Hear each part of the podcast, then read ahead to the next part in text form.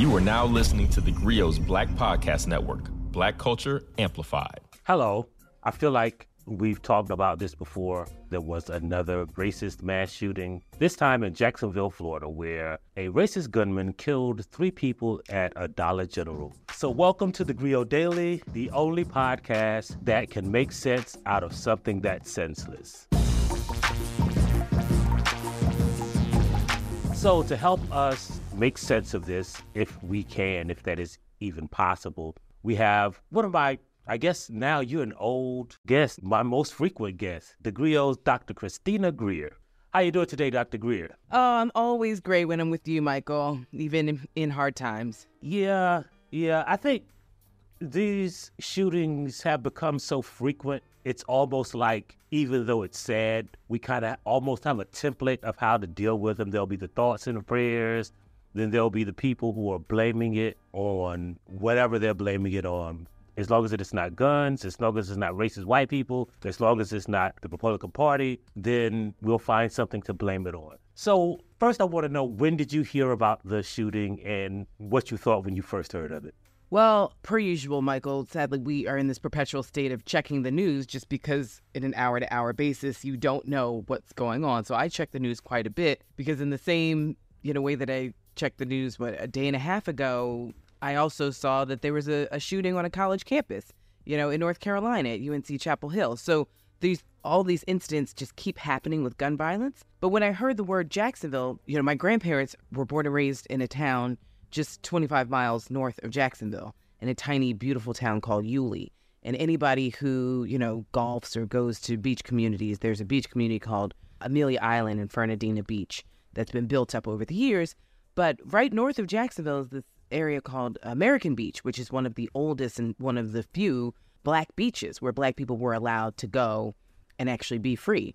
And so my mother's from that area. I spent a lot of time in that area. My grandfather worked at a paper mill and raised hogs on the side. So even though we were the New York City Slickers, they called us the Yankees when we'd come down there, it's just a community filled with black folks that have been there for a very long time. And it feels like the deep, deep South, even though you're in Northern Florida even though you're just a few miles away from the Georgia border. So, yet again, as you said, we have a racist gunman who attempts to go to an HBCU first. We've seen this before. And he gets turned away. And so then he goes and he specifically targets black people in a space where black people are, which reminded me of Buffalo, which makes me think, you know, it's not a Southern problem, it's an American problem. You've got a presidential candidate, Vivek Ramaswamy, essentially blaming black people and saying, the reality is, we've created such a racialized culture in this country in the last several years that, right as the last few burning embers of racism were burning out, we have a culture in this country largely created by media and establishment and universities and politicians that throw kerosene on that racism. And I can think of no better way to fuel racism in this country than to take something away from other people on the basis of their skin color. I've been saying that for years. And I think that is driving, sadly, a new wave of anti black and sure. anti Hispanic racism in this country.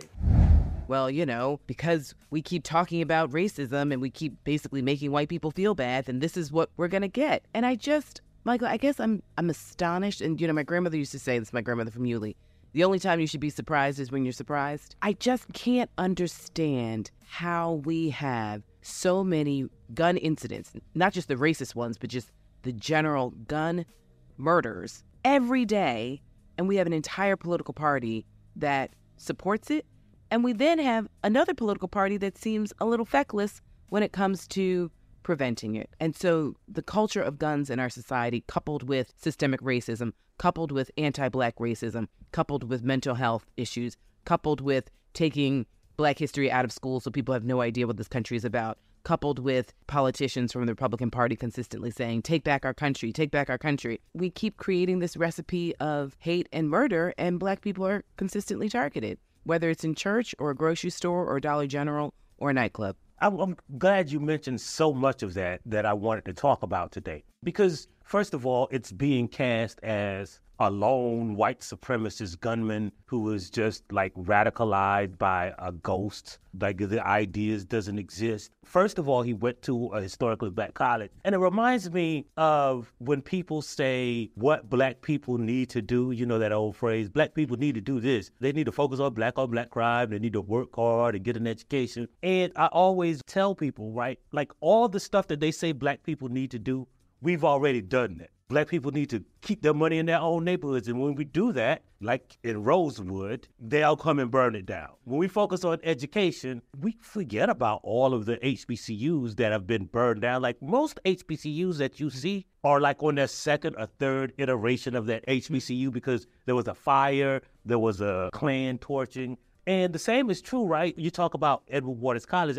I, first of all, I can't imagine what would have happened. You know, we don't talk about the heroic security officer who yeah. turned him away, like who kind of knew something was up. Like the ancestors spoke to him when I come in Buffalo. I was in Buffalo and I spoke to the guy who saw the gunman the day before and was like, he told the security officer, watch this guy, like something's up with him. And he held him for like two hours in conversation. And he came back the next day and shot up the supermarket. But as far as this is concerned, one thing that people aren't talking about is okay, he targeted Edward Waters. They turned him away, and he goes to a Dollar General. Now, there is a very specific thing for people who know about black neighborhoods about these Dollar Generals, Dollar Trees, Family Dollars, and why they are so prolific in black neighborhoods. And it's because the area of town called Newtown, where this happened, is an actual food desert. Mm-hmm. So the only way these people can go and go shopping and go food shopping is if you don't have transportation, like you're a student at Edward Waters who might not even have a car, or if you just don't have transportation to go to a white neighborhood, you have to go to one of these stores. And this white gunman knew that, right? He specifically chose a place where he knew black people would just be existing and living their lives. And the idea that this was a lone gunman who did this, it separates out the fact that, first of all, there is a such thing as a black neighborhood, there is a such thing as an HBCU, and you can't erase the historical needs for those institutions, right? That's inextricably tied to the history of systemic racism in America. But the way he was able to target black people has to do with the legacy and the history that Florida is trying to erase. And because it seems that he's been successful at erasing it. We don't want to talk about that part. So, what do you think are the contributing factors to what happened in Jacksonville? I mean, Michael, you just laid out, I think, so much that we need to really focus on and unpack. One, if you erase the legacy of Florida, people don't understand that burning down HBCUs is something that has been common practice in this country targeting black people specifically for racialized and racist violence is something that has been a part of this country since its inception. So the fact that Governor DeSantis wants to take all of that out of schools, so then we keep saying it's a lone gunman. It's absolutely not. These people are being radicalized somewhere, whether it's online, whether it's in their families, or whether it's from the politicians they're listening to. What you said about Buffalo was really, I think, I really want people to make this connection. The security officer spent time with the gunman the day before he came back and shot up the grocery store and killed nine innocent black people. Similarly, Dylann Roof sat there in the church and prayed with, or they were praying, he was just obviously waiting, but with nine people before he shot up the church. So we have these individuals who just fundamentally don't see black people as human. And it is important to make the connection also, Michael, that, you know, he had swastikas on his gun. And so oftentimes people who are anti Semitic, they're also anti immigrant, they're also anti black, and they tend to be anti woman. When you really start digging through their records, they tend to have some domestic violence charges and, and other issues where they've had bad interactions with women. I think the history of violence in this country is something that we just don't talk about. We sort of, it's like, oh, we, you know, we had the founding fathers come over and then we had this thing called the Civil War, but that was sort of like, you know, it happened, 1865. And then we had Martin Luther King, Rosa Parks, and the Civil Rights Movement. And now we're here, Barack Obama, and, you know, things are just like a little awkward. And we're erasing 400 years of rape and murder and violence and burning down full towns, full schools. And I do want to just put a footnote to the burning down of schools.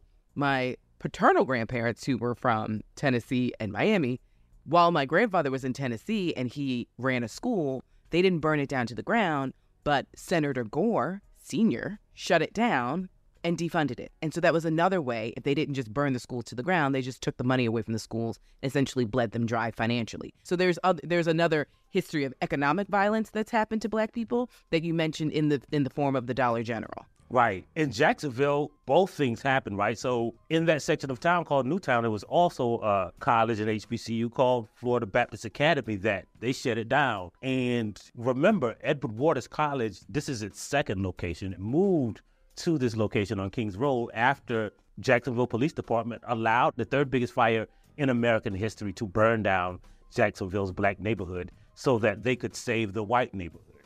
So that, you know, economic depression, it was targeted at that neighborhood. They allowed it to burn down. And then remember the Great Depression came and you couldn't get a loan to put businesses and homes in those neighborhoods because of segregation. So that economic depression was specifically and intentionally engineered to be that way. Well, and also, Michael, in the entire state of Florida, when you look at the highway systems that connect, you know, obviously the Panhandle and, you know, I 95, I mean, my great grandmother on my father's side died of a broken heart because they destroyed her black community in Florida, right? And so we also see this long history of physical violence with guns and lynching and fires and all of the other ways that white people have harassed, targeted, and murdered black people in cold blood. But then this consistent economic violence of taking things away. And then if you don't learn about any of this in school, you have media personnel talking about it's a lone gunman and we have no idea how this happened. You know, I mean, I just think that we have to consistently connect the ways that white people are eroding our communities and allowing violent white people to then come in and further exploit our communities as well. And we still have media personnel scratching their heads and saying, well, we think it's, you know, everyone keeps saying it's racially motivated. It's racist. Like the fact that we can't even say the words lets us know that we're we're behind the starting line in even the conversation about the reality of what is happening to black people and the collective trauma. You know, like yes, this is why we are hilarious. This is why black people can laugh about anything. This is why we love comedy. And you know black twitter is undefeated and instagram and tiktok. And we just we are collectively allowing ourselves to laugh through so much pain. Because if we actually sat and really thought about what has happened in the the past past what has happened to our parents and grandparents generation and what is currently happening to us we wouldn't be able to function. So i mean i think that's also where i'm fascinated about how we are still remaining resilient and finding community, even in this space of feeling as though we're under threat consistently, not just from the police, not just economically, but from some random white and now a growing number of Latino men who feel the need to just walk into our communities and murder us in the name of taking back their country. So I want to ask you this question, right? So I've been having this idea when they're talking about Florida and their whitewashing of history, right? We keep saying that they're kind of erasing black history. And I've come to the conclusion that that's not what they're trying to do. They're not trying to erase black history. They're trying to erase what white people did. It's white history that they're trying to erase. They're trying to erase the legacy of the schools they burned down, like what they did. They don't care. They'll tell you about historically black colleges as long as we don't talk about the white people who burned them down. They'll tell you about slavery as long as you, they, we don't talk about what white people did to slaves, but how white people conceived of race-based, intergenerational, perpetual, constitutionally enforced slavery. They'll talk about Martin Luther King, but they don't want to tell you who Martin Luther King was fighting about, uh, yeah. fighting, right? He he was fighting against people who didn't want little white kids to hold hands. Now, you have to remember, right? Like all of that we've just said, right? This happened on the anniversary of the March on Washington, mm-hmm. right? Remember, the March on Washington was not King's idea. It was the idea of A. Philip Randolph, who left Jacksonville, Florida, at Edward Waters College because of the economic depression in that town, right? Because it was so racist. You're talking about laughing through pain and singing through our pain. James Weldon Johnson mm-hmm. left Jacksonville after that fire and started this little movement called the Harlem Renaissance. So it's all tied together. They'll teach you about the Black National Anthem and about the March on Washington, but not about why they left, not about the racist fire, not about economic depression, not about redlining, because white people did it. They want to erase white history. What do you think about that theory? Well, Michael, I mean, this is why you're one of my favorite people because, you know, when on Blackest Questions, you know, I say Black history is American history. But if we're being honest, it's like we have to talk about white people as well and what they did. So I always remind my students, it's like Martin Luther King didn't die of cancer. He didn't die of old age. He barely saw 40. He was murdered, right? Like, it's not like, oh, he died in a car accident. He didn't die in a car accident. He was assassinated, right? I also remind people, you know, I, I tell my students, I don't use the word slave. Slave is a noun table, chair, pen, microphone, slave, right? I use the word enslaved because it helps young people, especially, understand that that is a two person relationship. Slave isn't like an identity. We know that many enslaved people, they had families, they fell in love. I'm sure that there were jokes every now and again, right? That's the only way we know how to survive. But it's like to say that someone is enslaved makes you have to think about someone is doing the enslaving. And so this this idea that we're taking even the concept is like, oh well, the slaves like they had two, you know, two hots and a cot, so they were happy. It's like absolutely not. And so who were the white people? I mean, I think this is why Mark Twain is one of my favorite authors because he actually does talk about white people. He does actually talk about sort of the relationship and the behavior of white people.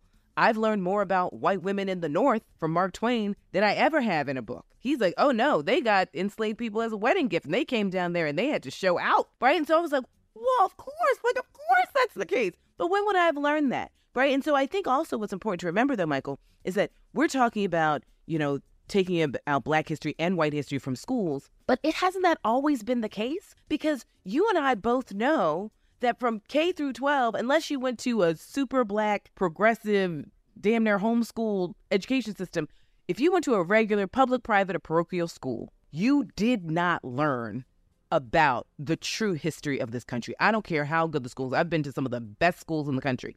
I did not learn about the truth. It's my parents who had supplemental books at home who were like, you were going to read these books. You're going to watch Eyes on the Prize, right? Like, you're not seeing that in school just yet. So I think that it's always been a project since, you know, we were allowed to even integrate into public schools or go to our own schools. It's always been a project to take away our history. And our history is intertwined with white people in this country because of the relationship of U.S. chattel slavery that existed for centuries. So it has these physical, emotional, economic, geographic ramifications, right? Why black people are certain places, why you're in South Carolina, my people are from Florida, right? Like why it is that, you know, some people are from California, but we all know they're from Mississippi, Alabama, Louisiana. You know, when I moved to Chicago, I was like, oh, these boys are country, right? Because they're all coming up from the Great Migration, which is not just economic, you know, push pull from cities, it's fleeing domestic terrorism. We can think about the history of movement of black bodies in this country,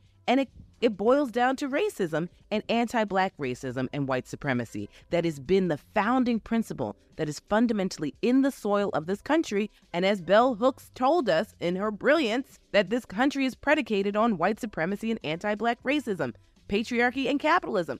Once you get that recipe, it's like, what is it, you know, in French cooking, like a mirepoix? Like, it's the thing that that is just the baseline. It's cooked into everything. And then from that, you build Sometimes you build beautiful structures, and sometimes you build what we got today, which is just a country that is just.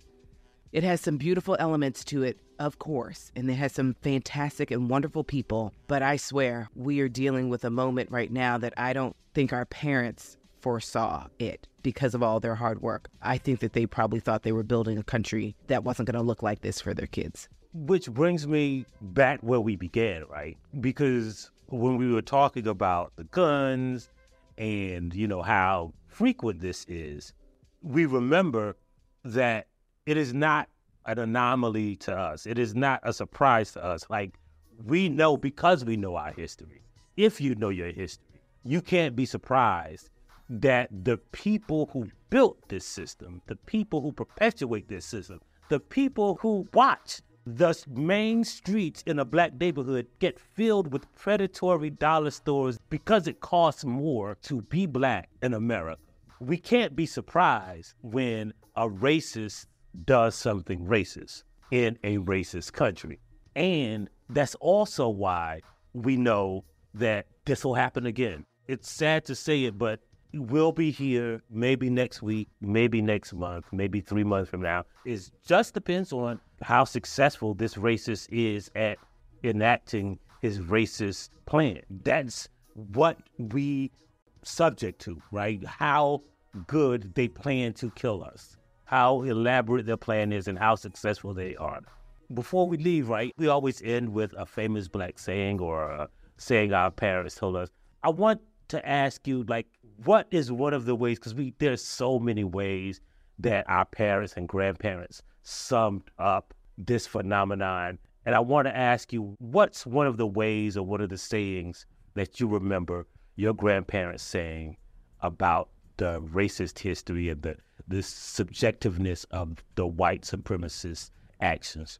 Well, I mean, I think I mentioned it before for my grandmother when she was explaining, you know, white supremacy. And of course, she didn't call it white supremacy, right? But she just called it, you know, how white people be. And she would say, you know, when dealing with with that, with them, the only time you should be surprised is when you're surprised. It's a relatively consistent set of practices and behaviors that she experienced. And time and time again, we're confronted with why are we shocked? And sadly, as you said, we're going to see this again, so we can't be surprised. I get mad at myself when I am shocked by something like this that happens because we know we know what it is, and I think that's the one that I find myself thinking about quite a bit. Yeah, and I, I think about it a lot too, and I think that's why we have to keep having these conversations. That's why you have to keep listening to the Grio Daily. You got to subscribe. You got to tell your friends about it. You got to download the Grio app. And as always, we'll leave you with another black saying. We're to give you two today. And today's black saying is the only thing I'm surprised about is that everybody else is surprised. We'll see you next time on the Grio Daily. If you like what you heard, please give us a five star review, download the Grio app, subscribe to the show, and to share it with everyone you know.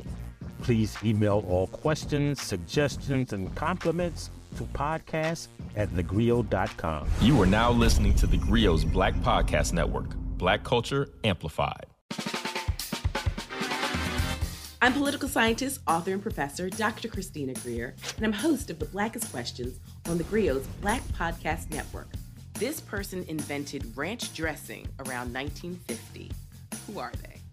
I have no idea. This all began as an exclusive Black History trivia party at my home in Harlem with family and friends. And they got so popular, it seemed only right to share the fun with our Grio listeners. Each week, we invite a familiar face on the podcast to play. What was the name of the person who was an enslaved chief cook for George Washington and later ran away to freedom? In 1868, this university was the first in the country to open a medical school that welcomed medical students of all races, genders, and social classes.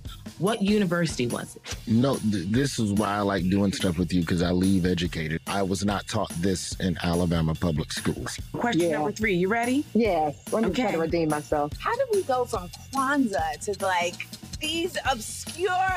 sport, darling. We're this is like the New York Times crossword from a Monday to a Saturday. Right or wrong? Because all we care about is the journey and having some fun while we do it. I'm excited and also a little nervous. Oh, listen, no need to be nervous. And as I tell all of my guests, this is an opportunity for us to educate ourselves because Black history is American history. So we're just gonna have some fun. Listen, some people get zero out of five, some people get five out of five. It doesn't matter. We're just gonna be on a little intellectual journey together. Latoya Cantrell? That's right, Mayor Okay. Latoya Cantrell. Hercules Posey. Mm. Born in 1754, and he was a member of the Mount Vernon slave community, widely admired for his culinary skills. I'm going to guess Afro punk. Close. It's Okay. Afro Nation. So Never last year, according to my research, it's Samuel Wilson, aka Falcon. Wrong. Wrong. I, I am I am disputing this. I'm very, very, very, very 99.9999 sure that it is Representative John Lewis, who is also from the state of Alabama. That lets you know, Christina, we got some goodness come out of Alabama. There is something in the water in Alabama, and you are absolutely correct. The harder they come. Close. Oh wait, uh, the harder they fall. That's right. I'm one of those people that that just changes one word. I mean, I know the song too well. I just don't know nothing today. It's I'm gonna pour myself a little water while you tell me the answer. The answer is Seneca Village, which began in 1825 with the purchase of land by a trustee of the AME Zion Church. You know why games like this make me nervous? I don't know if I know enough black. Do I know enough? How black am I? Oh my lord, they they gonna we gonna find out in public. So give us a follow, subscribe, and join us on the Blackest Questions.